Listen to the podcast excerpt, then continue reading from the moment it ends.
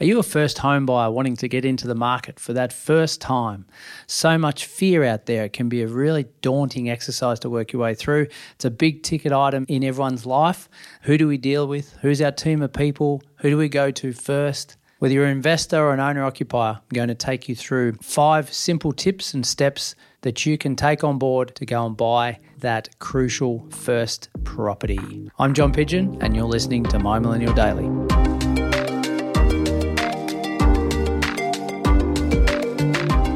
So, five tips for first home buyers in no particular order. Number one, we need to understand our expenses in our life, that boring old cash flow management plan that we're all told to do, but sometimes we just don't get around to doing it.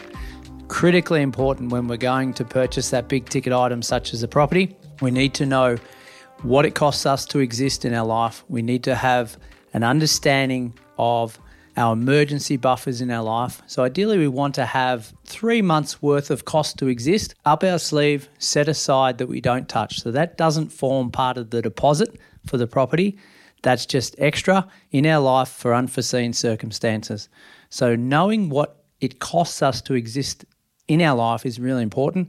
Once we've got those two things, then we can go about a savings plan. We can know and forecast how much we want to put away each week to put towards that deposit.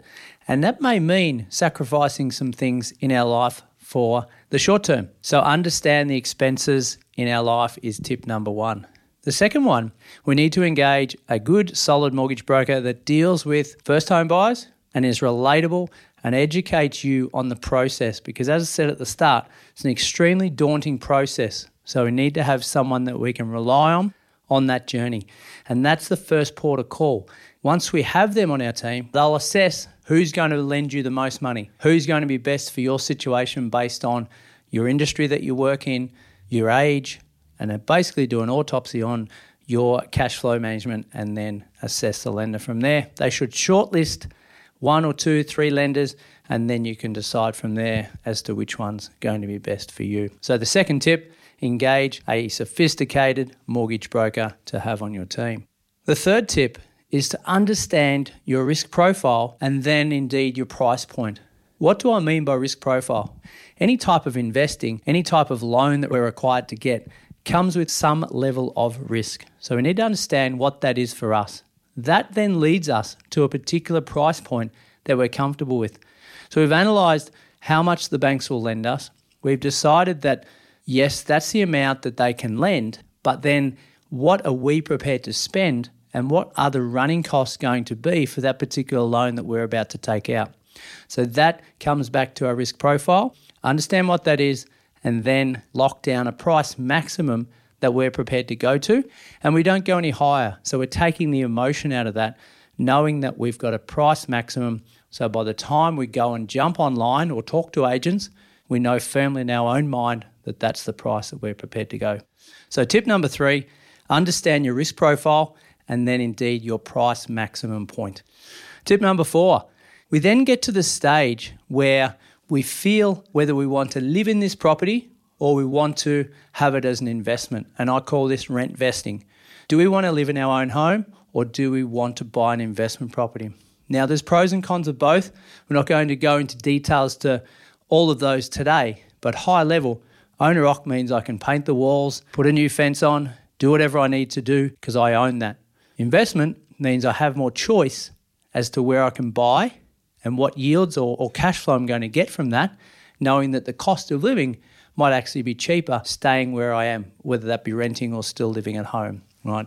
So there's no one size fits all. There's no right or wrong. Just understand that it may require you to jump on realestate.com or domain and check out what you can get in your area, whether that be one, two, three, four suburbs, and what type of property that will give you for the dollars that you're prepared to spend. That may then give you the answer as to whether you want your own home to live in or that investment. So, tip number four work on whether it's going to be an investment or an owner occupied home. And the last tip for today we need to have a timeline. We need to map a plan and know the end result. In our case, the end result is to have purchased our first property. So, starting from scratch, we need to have a real solid, succinct savings plan. We know what's coming out in our life. We know what we can save each month. We have that plan. This is the amount we're saving per month. We engage our mortgage broker.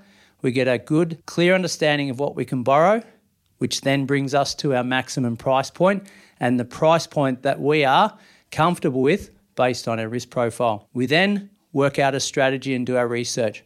So we understand this is our strategy, this is a type of property, this is a location, this is the yield if it's going to be an investment property. It's our property, so it's probably going to be in our name. This is the uh, outcome we want from it, whether it be capital growth or cash flow. We do our research around those particular markets and the type of property that's going to be best for us and our situation. Then we start the main season. We start researching for that strategy piece. We start researching for that property. We then start to shortlist those properties and get a feel for that, visiting open homes, or we might have outsourced it to a buyer's agent, whatever might be easiest for you.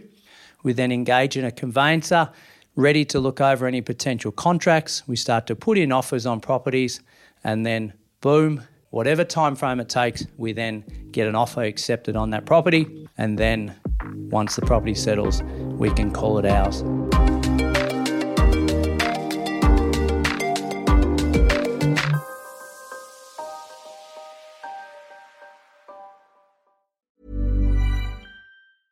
I'm Sandra, and I'm just the professional your small business was looking for. But you didn't hire me because you didn't use LinkedIn jobs. LinkedIn has professionals you can't find anywhere else, including those who aren't actively looking for a new job but might be open to the perfect role, like me.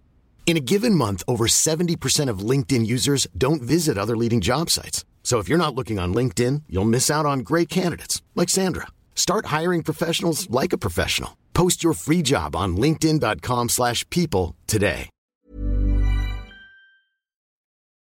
So a very short-listed session on how to buy your first home.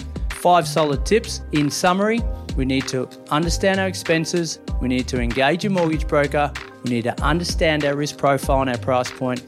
We need to work out whether it's an investor or an owner occupier. And then finally, we have a timeline. So we map that plan out, whether it's six months, 12 months, one year, two years, three years, whatever the time is for you, you work it out, be comfortable with it.